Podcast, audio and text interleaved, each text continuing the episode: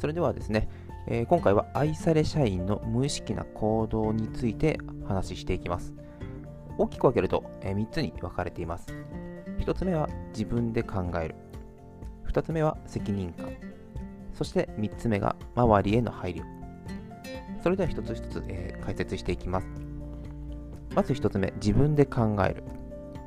えー、これも当たり前のことだとは思うんですが、言われたままではなく、より早く、より正確に行えるように考えながら作業をしていくということが大切になります。え、上司の立場に考えればやはり、そうだなとは思うと思うんですが、もう何も考えですね、ただ淡々と仕事をしている。何の成長もない。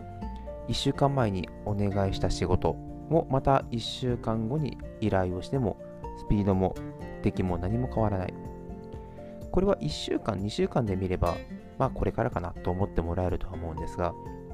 1年、2年経っていくと、本当にもう計り知れない大きな差になっていきます。逆にあの従業員、また部下の方もですね、上司が何にも成長しない、言ってることがずっと変わらない。これに対しては、この上司大丈夫かなというふうな不満も出てくると思います。言ってしまえばお互い様なんですが、やはり自分で考えるというのは何に対しても重要になってきます。そして2つ目、責任感。これはですね、なかなか持っていないというふうな相談を受けることが非常に多いんですが、どうしてもですね、別の人のチェックが入る。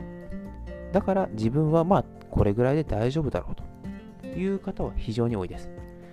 これは例えば役職がある、または新入社員、正直関係ないですね。いろいろこう会社の方のご相談社、社長の方からの相談でしたり、まあ、従業員の方、役職クラスの方ですね、そういった方の相談を受ける際も、やはり、まる部長に持っていったのに、ろくに見てくれないとか、最近の入りたての若い者はもうチェックをしっかりせずに、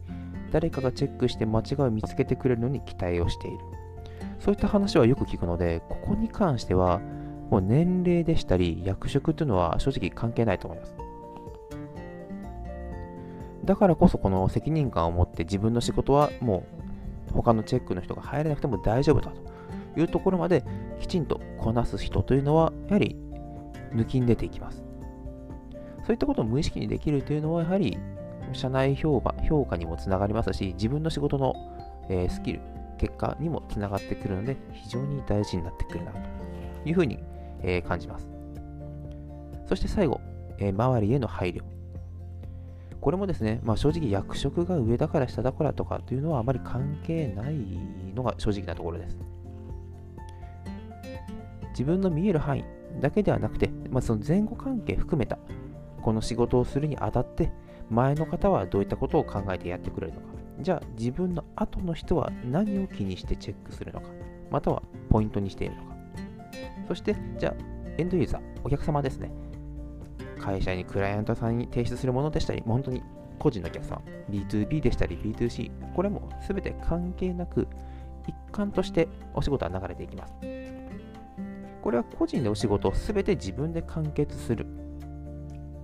という方がいらっしゃればちょっと該当しないかもしれないんですが、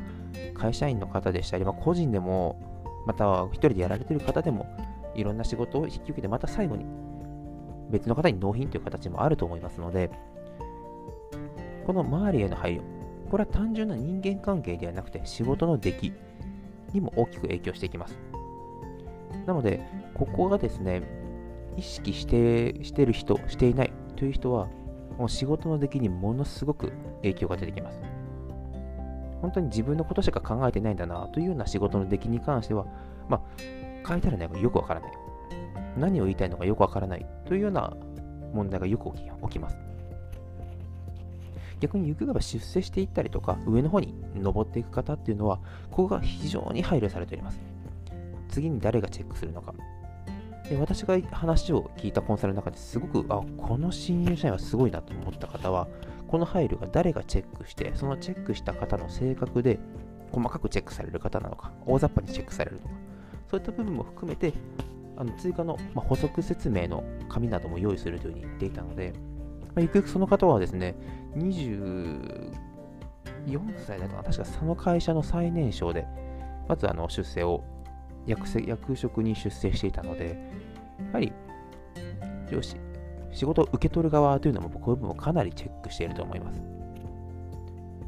はい。それでは簡単ではありますが、愛され社員の無意識行動の3選をお伝えしてきました。1つ目、自分で考える。2つ目、責任感を持つ。3、周りへの配慮。こういった情報をですね、あの私のインスタグラムで発信しておりますので、気になる方がいらっしゃいましたら、えー、自己紹介のところにリンク貼ってありますので、ぜひ遊びに来てください。それではありがとうございました。